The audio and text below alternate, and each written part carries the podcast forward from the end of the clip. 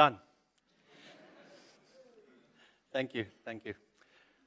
Right. Um, just listening to the musicians leading us in worship, you know, it's not, it's not an easy thing to do to lead a congregation to sing the praises of God and, and not be the show. And I just want to thank the musicians for actually leading us as a congregation to sing the praises of God. So um, let's give them a hand of thanksgiving. Really amazing.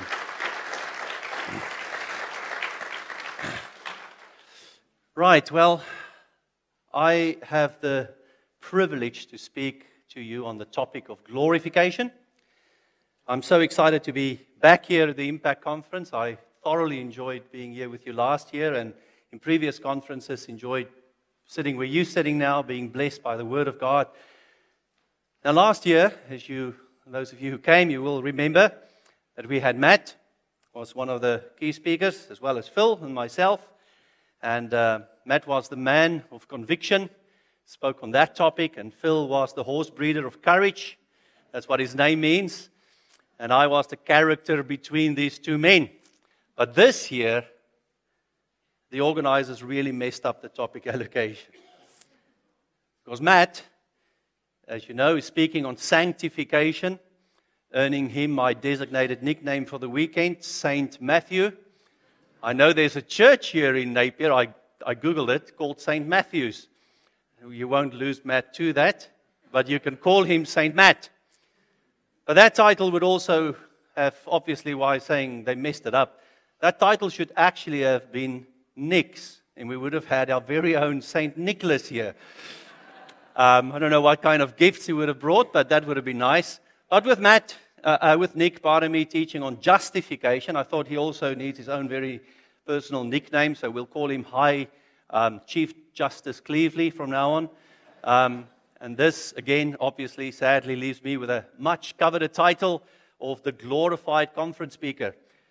Um, and you might be laughing, but it's actually true because Riverbend just cannot get this right. they just cannot get the international speakers back. So, what do you, you are left with us, glorified conference speakers. But I will be kind to Riverbend. We are extremely grateful, won't ridicule them, um, all the organizers, because these names are actually true. Matt actually said that we're all saints, true? And you join in that title. So you can all call one another Saint whoever, Saint Mary and Saint Joseph, and just don't go too far in your reverence for one another. Matt truly is a saint, though, a man saved by the grace of the Lord Jesus Christ, and God is sanctifying him as he's sanctifying you. And one day we will all stand. The Word of God says we will all be chief justices we will stand and we will judge the world. Can you imagine that? That we will be partakers in the judgment of God, even judging angels. So, even that title is, is true. And our glorification is as sure as the resurrection of our Savior, Jesus Christ. So, we will all be glorified as well. Maybe not all glorified conference speakers, but that for another day. But to stand here with, with you and before you this afternoon truly is a privilege especially in light of the fact that I stand with the Word of God open and with my heart truly, truly blessed by the knowledge that what I'm going to speak about is not just a fairy tale. Um, it's not in my notes, so it's one of those things that will either, well, let me just tell you, my, my heart is heavy because uh, this morning I got a text from a very good friend of mine and uh, many of you have gone through this in your own lives and have family members. He's been struggling with some pain that the doctors just cannot figure out what it is. And said the doctors want to do a bone marrow biopsy. He probably has cancer. And what do you, how do you counsel such a man that you love as a brother and a dear friend? What do you say in a text message? Well, I say to him that his glorified body He's prepared for him, whether it is now, whether it's 10 years from now, 30 years, 40 years. But the reality of the fact that we will one day be in the presence of God with a body that can relate to Him without sin, without pain, without suffering, is the very hope that I wanted to share with my friend. So today, like Paul, I want to make sure that I leave with you, like Nick also mentioned this verse, decided to know nothing among you except the Lord Jesus Christ and Him crucified. Because He is our hope, He is our glorification, because He is the glorious and wonderful Lord in whom we rest. So I pray that you will go home after this conference listening to all the, mass, the messages from Matt and, and Nick and the seminar speakers. And I hope you will go home saying that I beheld the glory of the Lord. And I am being transformed by the power of God's Holy Spirit into the image of my Savior, the Lord Jesus Christ, that glorious King. And that we will grow from glory to glory. So I want to take you with, uh, with me in a journey so that we can see with unveiled faces the glory of our Savior, Jesus Christ. Because I cannot talk about our glorification without starting with Him. He is the glorious King. Because let me tell you, there is nothing that will be of more benefit to your soul than to see and to understand the glory of the Son of God and then to marvel at the spectacular reality that you are in union with Christ and will be for all eternity in a body without sin. That you can relate to this holy and perfect God without any worry, without any shame, without any tears. And you would love Him completely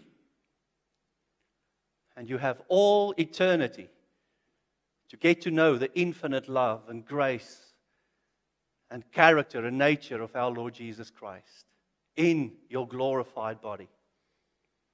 So, the title of this first message, therefore, is The Glory of God, our Lord and Savior, Jesus Christ.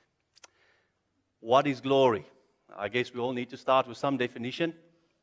The word glory in the Old Testament usage relates to weight or heaviness.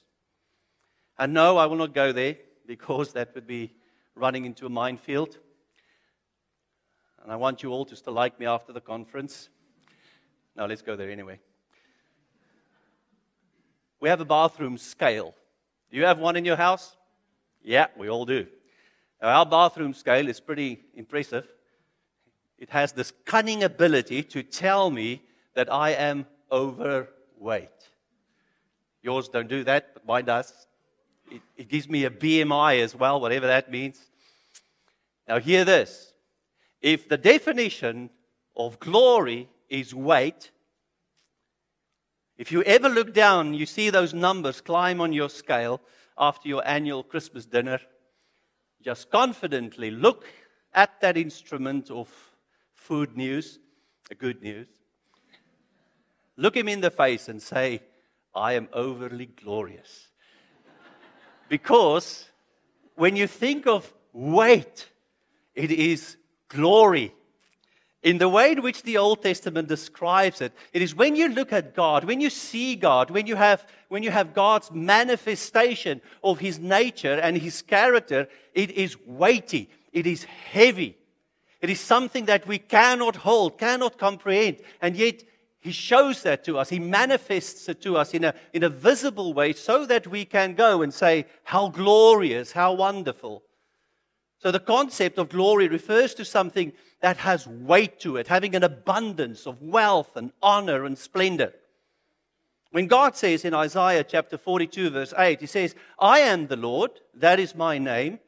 My glory I give to no other, nor my praise to carved idols. What He's saying is this He says, my weight, my honor, my splendor are far beyond any of the idols that man can make.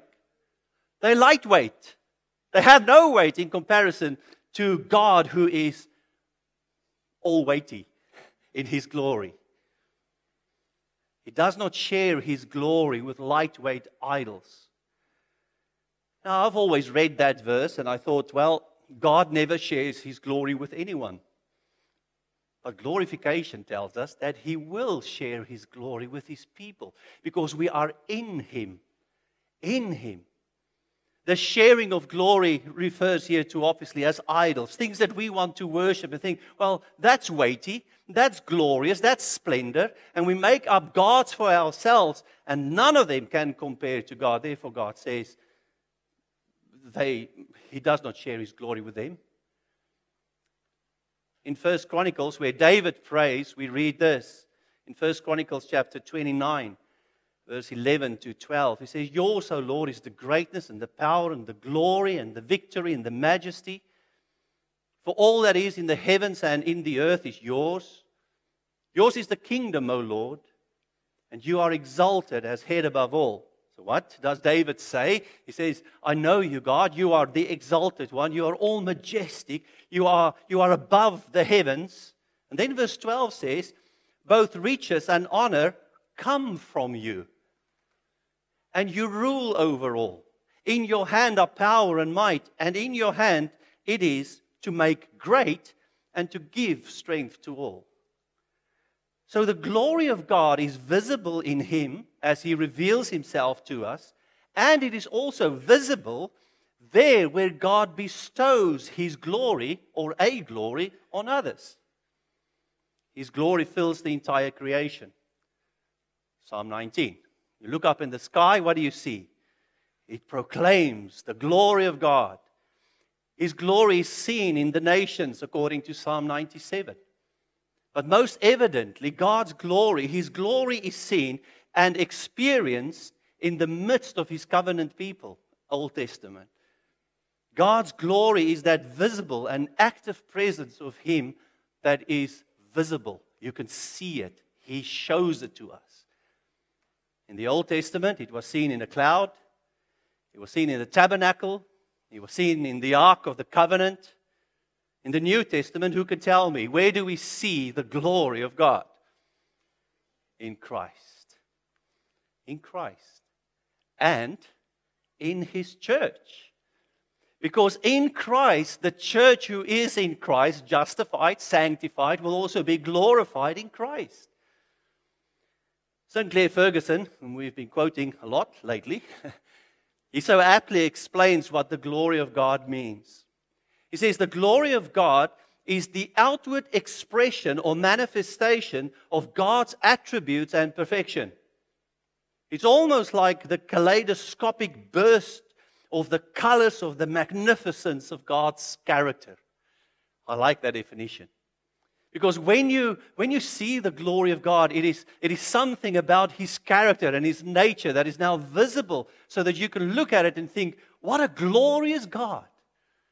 How worthy He is of worship. In other words, it is, it is that which we can see, even though right now we can only see it by faith, or that which can be perceived about God and explained about God even if what is outwardly described um, or explained is infinitely more than what it is. How many of you have grasped the Trinity? How many of you have grasped the love of God? How many of you have a, have a good handle of, of, of God's mercy towards sinners? But if I ask the question, do you know anything about God's love? You would say, yes, I do. Do you know anything about God's holiness? Yes, you do. About the Trinity, the relationship between the Father, Son, and Holy Spirit? I hope you know something about that. That is a manifestation of the true nature of God visible so that you and I can take it and use it to worship Him. And when we use the word or the verb to glorify in relation to our worship of God, it refers to us then taking that which we've seen about God and now we bestow honor and praise and glory and admiration to God.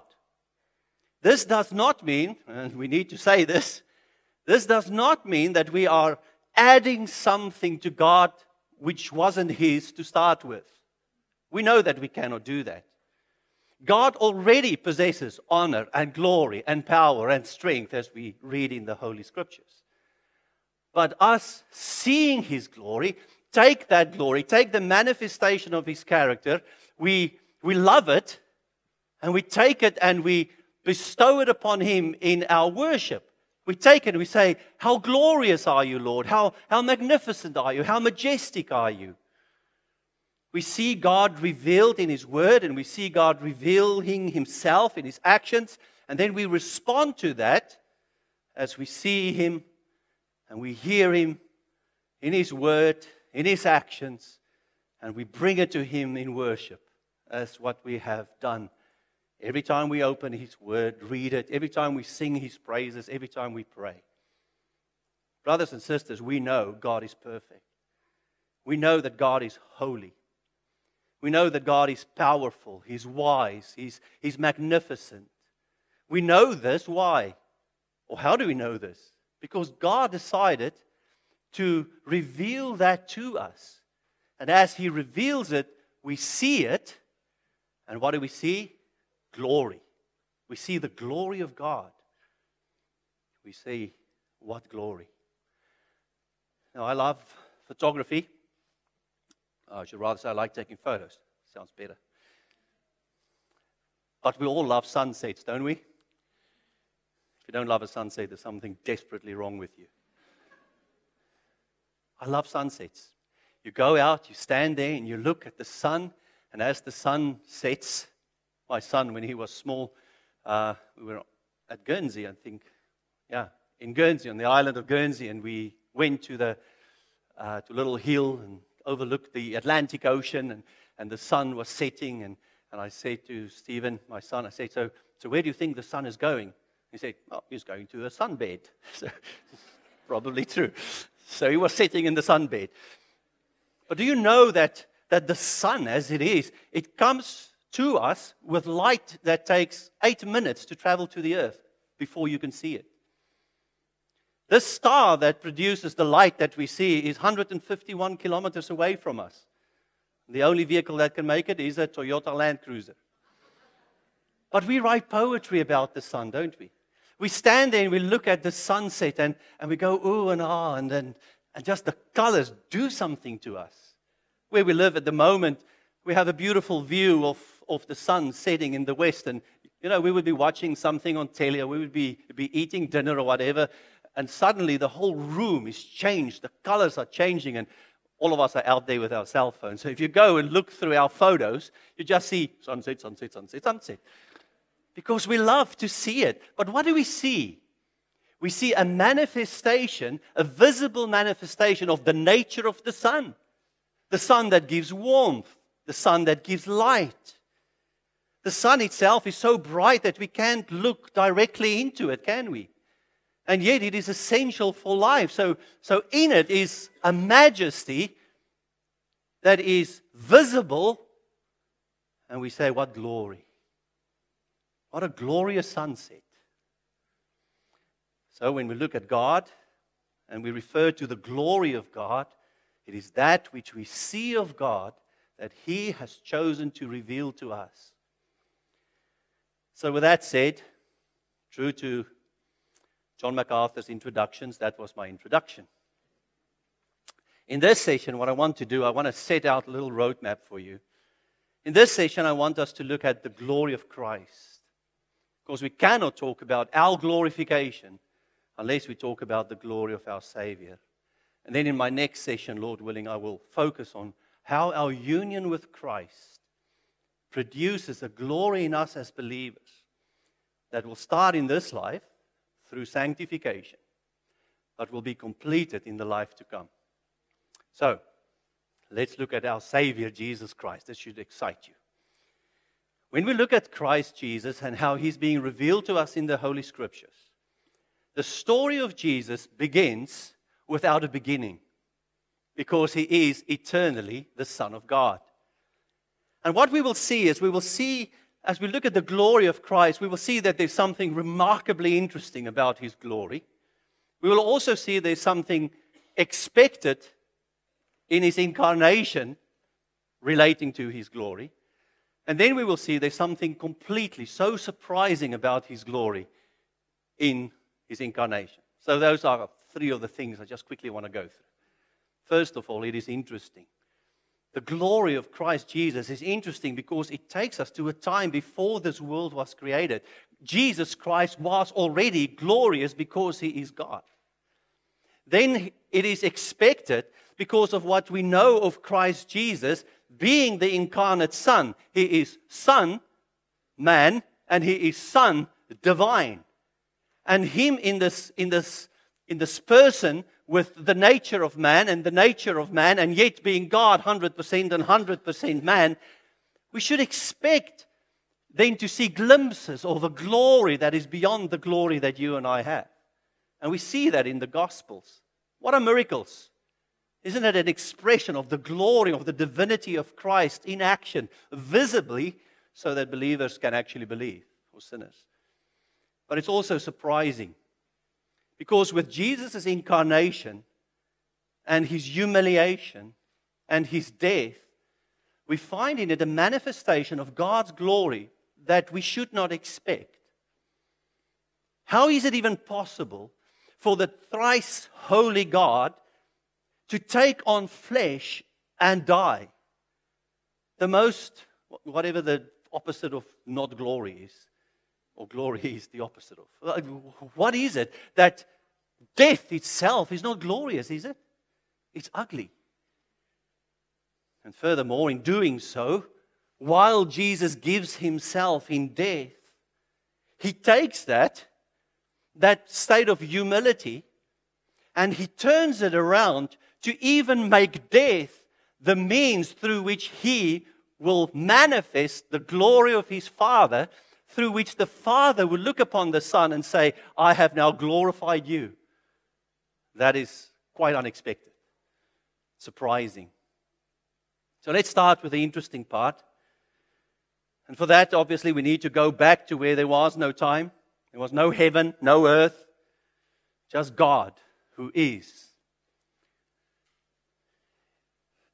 If we would have been able to go back before creation, which sadly we can only do in our imaginations because no one has seen this, but if we would have gone back and we take a glance at the eternal God, we would have seen that Jesus, being the second person of the Trinity, had an intrinsic glory that was the same glory that the Father had and the same glory that the Holy Spirit had and obviously still have.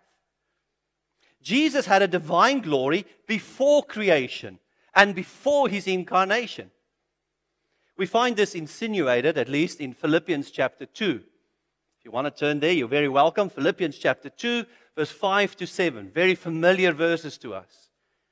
And, and I say it's insinuated because of how Jesus, um, well, how Paul is describing Jesus' relationship with the Father here. He says, Have this mind also among yourselves which is yours in Christ Jesus. And Jesus, then, who, though he was in the form of God, did not count equality with God a thing to be grasped. But he emptied himself by taking the form of a servant, being born in the likeness of man. Jesus is equal to God. And as God has glory, Christ has glory. Simple. In Hebrews chapter 1, we see a reference to this as well. Although the author is obviously establishing the fact that, that Jesus' incarnation was to serve us as a, as a physical, a personal manifestation of the glory of God, Jesus still links this to his eternal nature as the glorious God. Hebrews chapter 1, verse 1 to 4. He said, Long ago, at many times and in many ways, God spoke to our fathers by the prophets, but in these last days, he has spoken to us by his Son whom he appointed the heir of all things, through whom also he created the world. Christ was present at creation, making him obviously present before creation. And then those wonderful verses He is the radiance of the glory of God and the exact imprint of His nature. And He upholds the universe by the power of His word after making purification for sins. He sat down at the right hand of the majesty on high, which speaks about his future glory.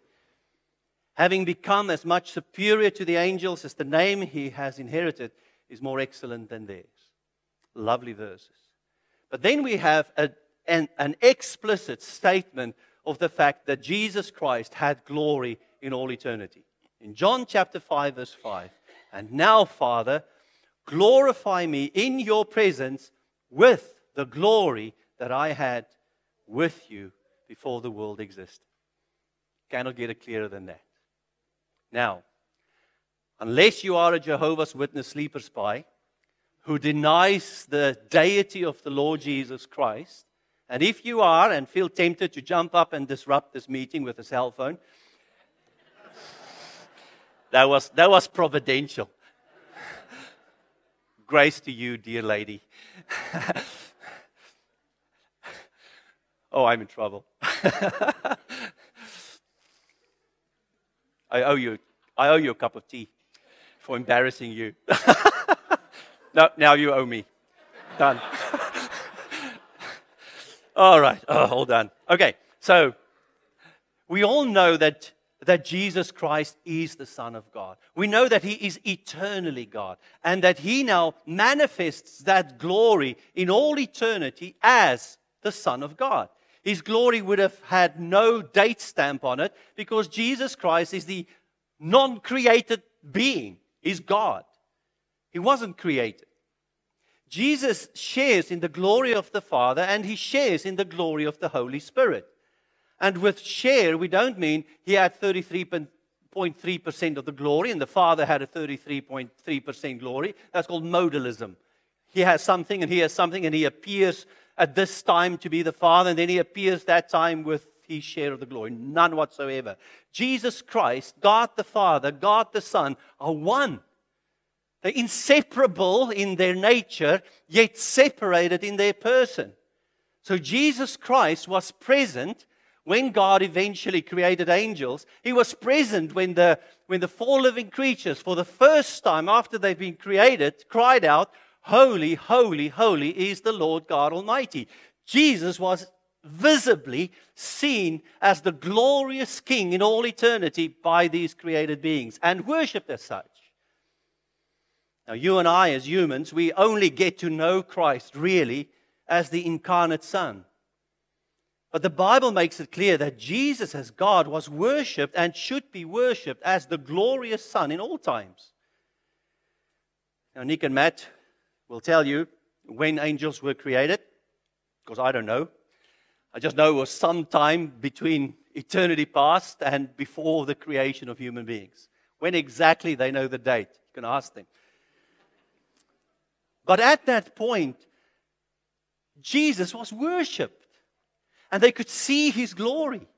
And angels bowed down before the Son of God before we were even created.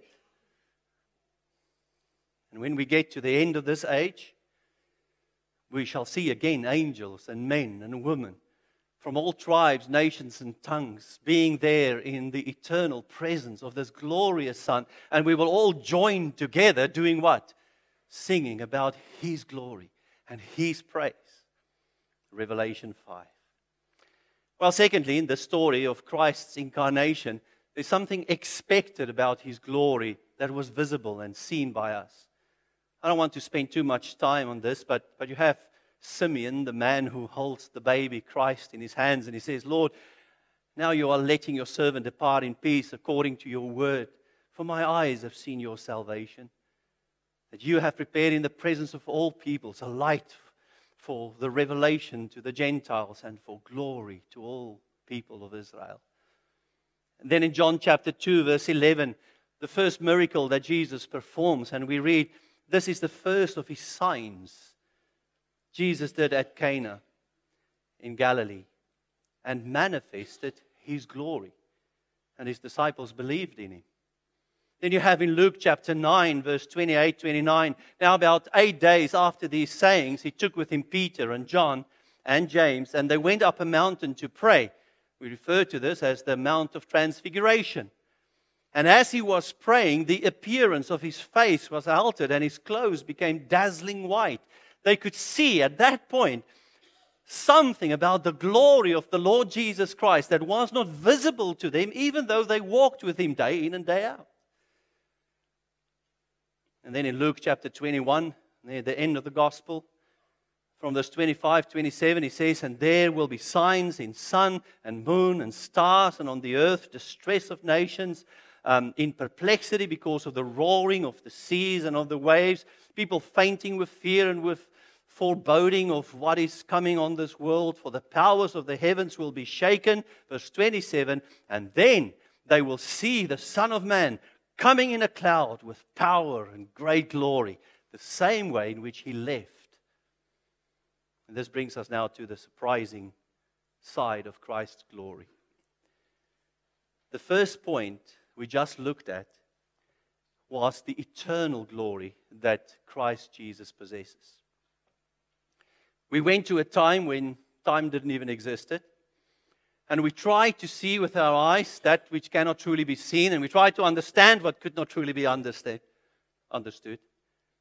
And we formed in our mind this picture of Christ with, with all his glory and angels and four living creatures and, and all kinds of things worshiping him because he is the eternal, glorious Son in all eternity past.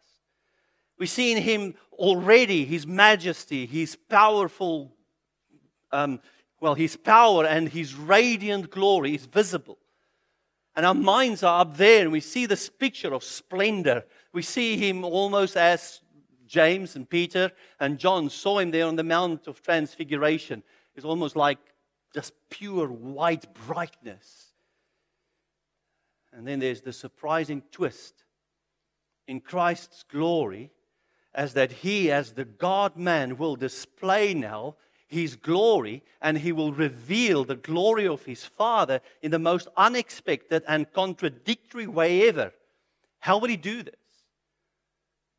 Through humiliation, through suffering, and through death. I find that surprising.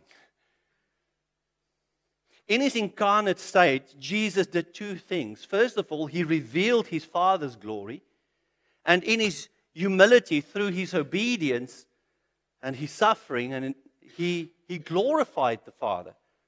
So he revealed the Father's glory to us, but he also glorified the Father in himself. So we have that to deal with now. And this, for me, really is where the rubber hits the road. I don't know if that's a saying. Jesus had to veil his own divine glory while he was in his incarnate state. He had to hide it. Our Lord had to veil his glory in order to accomplish his mission here on earth. And what is that mission? Well, yes, the mission is to bring in the elect, to unite the elect with himself, and to reconcile us to the Father. But at the heart of the mission of Christ is what? to do the will of my Father. He wanted to please the Father. And by doing the will of his Father in complete obedience, what is he doing? He's bringing glory to his Father. And we will partake in that glory. But more chewing on that steak a little bit later. To see this manifestation of the glory of God in the glorifying of the Father and the Son, I want you to turn with me to John chapter 17 I'm going to spend a little time there. In John 17, as you turn there, we have a recorded prayer of our Lord Jesus. You know this well. Matt mentioned it the other day. It's like this is the Mount Everest of the Gospel of John. When you get there, it is, it is just glory. And in this prayer, the noun glory and the verb to glorify are found about eight times. So this is one of the key uh, concepts in Jesus' prayer. This is what he prays for. And let us read through this prayer. And as we do, I want you to think about the desires of our Lord Jesus Christ as he prays this prayer to the Father. Because Jesus, as the Son, is in a relationship with his Father. And what does this Son, the eternal Son, want to say to his Father at this time in his ministry? Well, we have it recorded for us. So, what is at the heart of Jesus' prayer? Read with me. When Jesus had spoken these words, he lifted up his eyes to heaven and he said, Father, the hour has come. Glorify your Son, that the Son may glorify you, since you have given him authority over all flesh, to give eternal life to all whom you have given him. And this is eternal life, that they know you, the only true God, and Jesus Christ, whom you have sent. I glorified you on earth, having accomplished the work that you gave me to do. And now, Father, glorify me in your own presence with the glory that I had with you before the world existed. I have manifested your name to the people whom you gave me out of this world. Yours they were, and you gave them to me. And they have kept your word. Now they know that everything that you have given me is from you. For I have given them the words that you gave me. And they have received them and have come to know in truth that I am from you. And they have believed that you sent me. I'm praying for them I'm not praying for the world, but for those whom you have given me, for they are yours. All mine are yours, and yours are mine, and I am glorified in them. And I'm no longer in this world, but they are in the world, and I'm coming to you. Holy Father, keep them in your name, which you have given me, that they may be one, even as we are one. While I was with them, I kept them in your name, which you have given me. I have guarded them, and not one of them has been lost except the son of destruction, that the scriptures may be fulfilled. But now I come to you, and these things I speak in the world, that they may have my joy fulfilled in themselves. I have given them your word, and the world has hated them because they are not of the world, just as I am not of the world. I do not ask that you take them out of the world, but that you keep them from the evil one. They are not of the world, just as I am not of the world, so sanctify them in the truth. Your word is truth. As you sent me into the world, so I have sent them into the world. And for their sake I consecrate myself, that they also may be sanctified in truth. I do not ask for these only, but also for those who will believe in me through their word, that they may all be one, just as you, Father, are in me and I in you, that they also may be in us, so that the world may believe that you have sent me. And then, verse 22 the glory that you have given me, I have given to them, that they may be one even as we are one, I in them and you in me that they may become perfectly one, so that the world may know that you sent me and loved them even as you love me. Father, I desire that they also, whom you have given me, may be with me where I am to see my glory. That they that you have given me because you loved me before the foundation of the world. O righteous Father, even though the world does not know you, I know you, and these know that you have sent me. I, I made known to them your name, and I will continue to make it known, that the love with which you have loved me may be in them, and I in them. Firstly, this is a mutual and a reciprocal glorifying that takes place between the Father and the Son.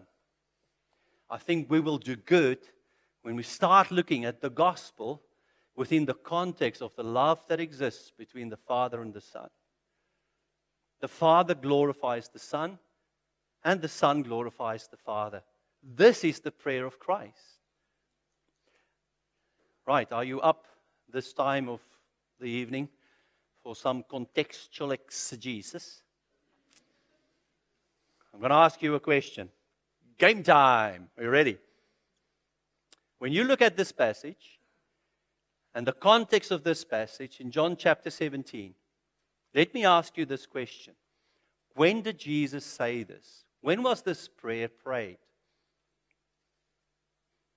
Right, anyone wants to venture? Otherwise, I'm going to nominate Phil to answer. And he's trembling in his boots.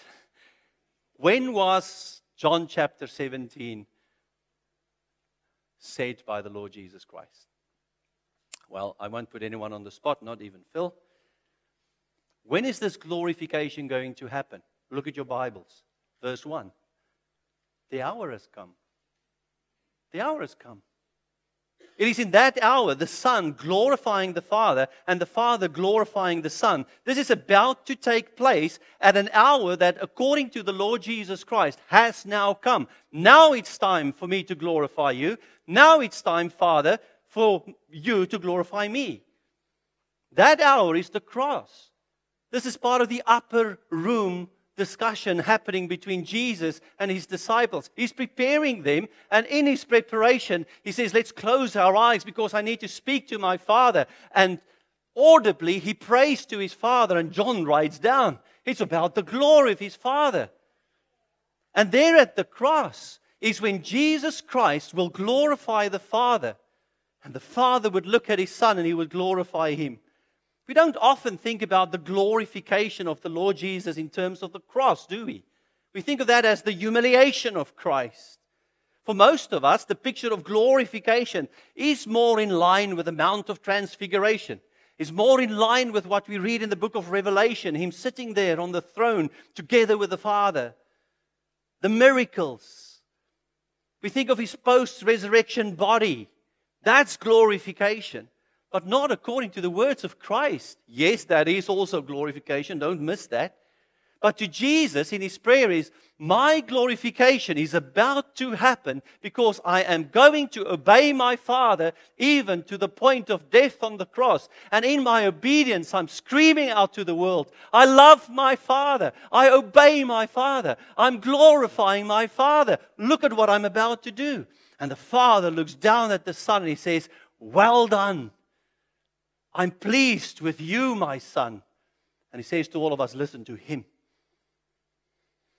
This concept is already introduced to us in the Gospel of John, there in the very beginning, in John chapter 1, verse 1 to 4 we have this picture of Christ's eternal glory. In the beginning was the Word. The Word was with God, and the Word was God. He was in the beginning with God. All things were made through him, and without him was not anything made that was made. In him was life, and the life was the light of men. And we all say, What a glorious Savior! How wonderful is Jesus! And we should, because that verse tells us that's the response. So he starts with a description of Christ's eternal existence, his creative power, his sustaining power, him being life itself. So, with our eyes then still fixed on that glorious picture of his majesty, almost taking us there to the tabernacle, you see the Shekinah glory of the cloud, and we see Isaiah there in the year King uh, Isaiah in the year King Uzziah died, and he's there in the temple and he sees the glory of God filling the temple. That's our picture of glory. And then John goes from verse 1 to verse 14 that we always read at Christmas. And the Word became flesh and dwelled among us. What we might consider less than glorious, we find exactly what God designed for us to behold the glory of God in our Lord and Savior Jesus Christ. Now, for those of you who know your Bibles well, have I read the whole of verse 14? No, intentionally. Because what does the rest of the verse say? And the Word became flesh and dwelled among us, and we have seen His glory. Glory as of the only Son from the Father, full of grace and full of truth. You see, from the point of the incarnation all the way to the cross is Jesus being glorified by the Father and Him glorifying the Father in His obedience. It's surprising that God would make us see His glory in His suffering and His humiliation, and yet this is the climax of the glorification of the Son. Jesus knew this, and with the hour approaching, He said in John chapter 12, verse 27, He says, Now is my soul troubled. And what shall I say? Save me from this hour? Save me from this wonderful opportunity that was set already before the world was created, set so that I can glorify you. Should I now pray, Lord, lead me not into that hour? He says, This is the very purpose why I came to this hour. Verse 28 Father, glorify your name. And then a voice came from heaven I have glorified it, and I will glorify it again. So, what is it about the cross that would demonstrate for us the glorifying of the Father and of the Son? Well, it is there as we see the Lord Jesus in his obedience to the Father, giving himself and saying, I'm doing this so that he can be glorified. And in doing so, we will learn, we will, we will see a manifestation, a visible manifestation of the love of God that you would not have seen did Jesus Christ not come. You'll see a manifestation of the glory of God, the power of God, the wisdom of God, the mercy of God. The Son is glorified by the Father, and the Father is glorified by the Son. Now, I need to get to a close. I took us through the scope of God's revelation of the glory of His Son in His Word, and we landed on the day before the crucifixion. So I took obviously a more biblical theology approach, not a systematic theology. I wanted to take you through the whole story as it is progressively seeing more of the glory of the Lord Jesus. Now, have you ever heard of the Hebrew word pilpul? I learned this in seminary. It is a beautiful Hebrew word, and it describes a way in which the Jewish scholars would study the Talmud. It literally means hair splitting. In other words, what they do is it is like a critical analysis of the text. They take the Talmud and they go in every single little detail and then they work it out and pull it out. At the end, they're still busy with it. It is an intense study of every detail. Now, there is a time for pill pulling, but I want to do the exact opposite of pill pulling. And I want to take what we've just seen and I want to lead it to where all theology needs to lead. Theology leads to doxology, to praise, to glory. So, put in your hearts and your minds for a moment the glory of our Lord and Savior Jesus Christ and allow that glory that you've seen and that I would one more time just lay before you. I pray that that glory will lead you now to worship. You ready for some imaginative work in your mind? Take you there where no one has been because no one was there. So we are in, in dangerous territory. Go back to that time before time existed. Look, and you will see the eternal Son of God. You will see the Father, and you will see the Spirit, distinct, yet one, perfectly holy. And they are completely satisfied within each person, with each person in the Trinity. The Father basks in the glory of the Son, and the Son basks in the glory of the Spirit. And, and just this, they are happily satisfied with each person within themselves.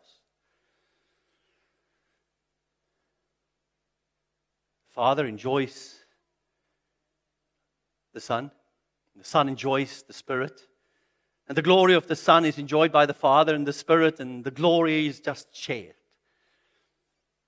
No one else was there to observe this or to experience this perfect expression of love and holiness and the manifestation of God's eternal glory.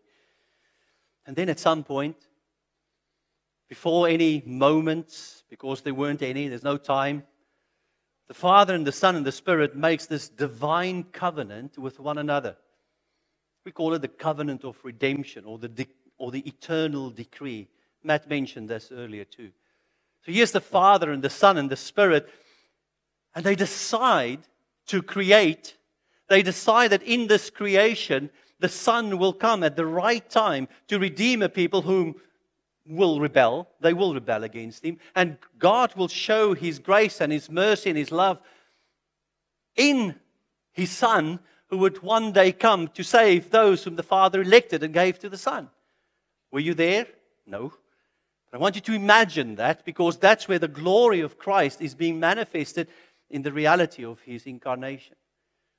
And then at some point, at that moment, this covenant has been, has been cut. The Father will give a people to the Son. The Son, in turn, will take on the form of man and he will save a rebellious sinner by giving himself for the elect and in doing so, he will glorify his Father. Well, sometime before these elect were even created, God must have created angels and these living creatures. And put yourself there again. For the first time, there's not only the one God existing in heaven, but there are creatures. Creatures that he made for himself. Job will ask this question where, where were you, Job, when I laid the foundation of the earth? Tell me if you have understanding, Job. When the morning stars sang together and all the sons of God shouted for joy, were you there? Well, we can say we weren't there either. But I want you to imagine that. And with this triune God surrounded by this angelic host, the glory and the praise and the adoration of God's majesty and His holiness were being sung. And there was cries in heaven. The Father, the Son, and the Holy Spirit, worthy of such praise and glory by nature of them just being God. Oh, imagine the praise. Imagine that perfect harmony and pristine glory. Every moment that happened in heaven was just absolute, pure, clean glory. And there in the midst of this pre creation praise, the Son of God receives that which belongs to him as the second person of the Trinity. He receives his glory. And then God created man. His own words in Genesis tells us that man was created different, unique, male and female. He created them, and he created them in his own image. Man would carry with him a certain, a certain glory that comes from God. And then they fell in sin and rebellion. And, and, and the, in this first post fall promise is then made, he says, I will put enmity between you and the woman, and between your offspring and her offspring. He shall bruise your head, and you shall bruise his heel. So that glorious plan that was made in the covenant of redemption is now starting to work out in creation. That seed is born of a woman. That seed grew up. He learned obedience. But he was all glorious, even though his glory was veiled. And as he's born, conceived by the Holy Spirit, born of a woman, he lives in humility, obscurity, as a carpenter's son. And while a man, the son's desire is only one thing, he says, My desire is to do the will of my Father. It's for me like food, he said. And that path of that glorification lies before him. And the Son, in his loving obedience to the Father's will, walks towards the cross. Oh, and the father looks down at his precious son and he says, This is my son in whom I am well pleased. And the son looks up to the father and he says, My food is to do the will of him who sent me. And we look at the son and we see the glory of the father revealed in wisdom, in love, in grace and mercy. And we behold in Christ the glory of God and we are drawn to him because of what we see. And then the Son, in his final and most spectacular expression of his love for the Father, he fulfills his covenant promise to the Father. And he takes upon himself our guilt, is punished on our behalf. He made atonement for our sin. And he cries out those words from the cross It is finished. I've done what my Father asked me to do. At that moment, Jesus glorified his Father. And at that moment, the Father looked upon the Son and said, I glorify you in your obedience. It is finished, it is done. On the third day, the Father raised the Son from the dead. He rose with a glorified body, the same kind of body that you and I will one day inhabit. He rose from the dead and he appeared to his disciples as the glorious King, the King of glory. Luke chapter 24 tells us what is not necessary that the, um, was it not necessary for the Christ to suffer first and then enter into his glory.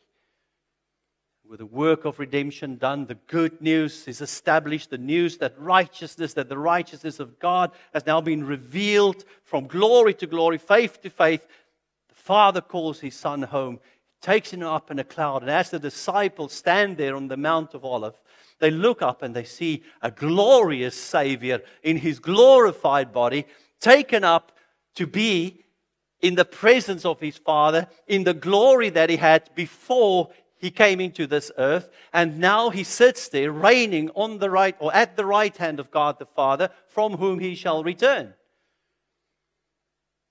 And here we are. I pray that the next session will show us how much of that glory of Christ becomes ours.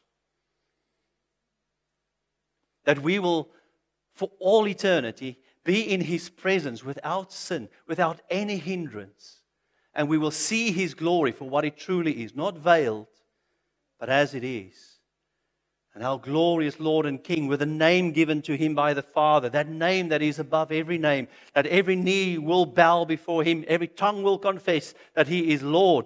The praise of his glory will fill the courts of heaven. And it will ring out for all eternity. And it will be coming from your mouth. And then, there, among the crowd of redeemed souls, there will be a sinner whose name was written in the Lamb's book of life once predestined, then called, then justified, then sanctified, now glorified. And that could be you. That could be you.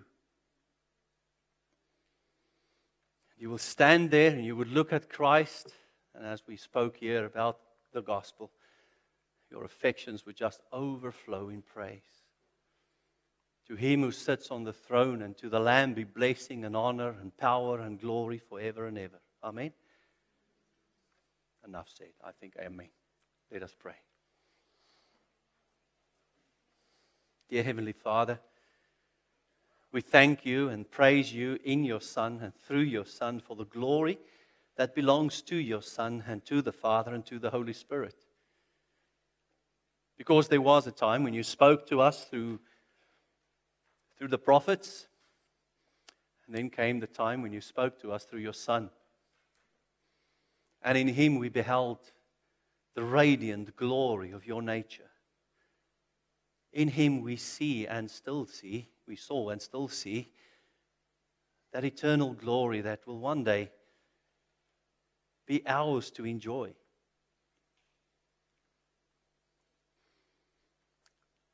God, I did mention that passage in the end of the book of Revelation that speak about the Lamb's book of life. There were two books, we know. One were the deeds of men, and according to that, you will judge the world in righteousness. And it's only those whose name is written in the Lamb's book of life who will receive this glorified body and who would, for all eternity, experience the bliss and joy of being with you. God, may I ask you by your Holy Spirit to touch the hearts of those who do not know you. Maybe even in this crowd, Father, there's someone, or could be, who know nothing about the glory of Christ, who know nothing about their guilt before you, who, if they were to stand before the judgment seat of God, they have no righteousness to present. Definitely their own won't do. There are those, Father, who have nothing, no experience in sanctification because they're not in Christ. And therefore, there will be no glorification for them. For them, the only destiny is the second death, where for all eternity they will experience the outpouring of your presence in wrath. Dear Father, I pray that sinners will be, will be repenting of their sins and come to Christ in faith and hold on to this glorious Savior. Pray, Father, that your Holy Spirit will work salvation in their hearts even tonight. Give them no rest until they come to you. And when they come, they would look back and they will thank you because it is you who draw us to yourself through your Son. Because in him we see the glory of the Father, and the Father is glorified in him. Amen.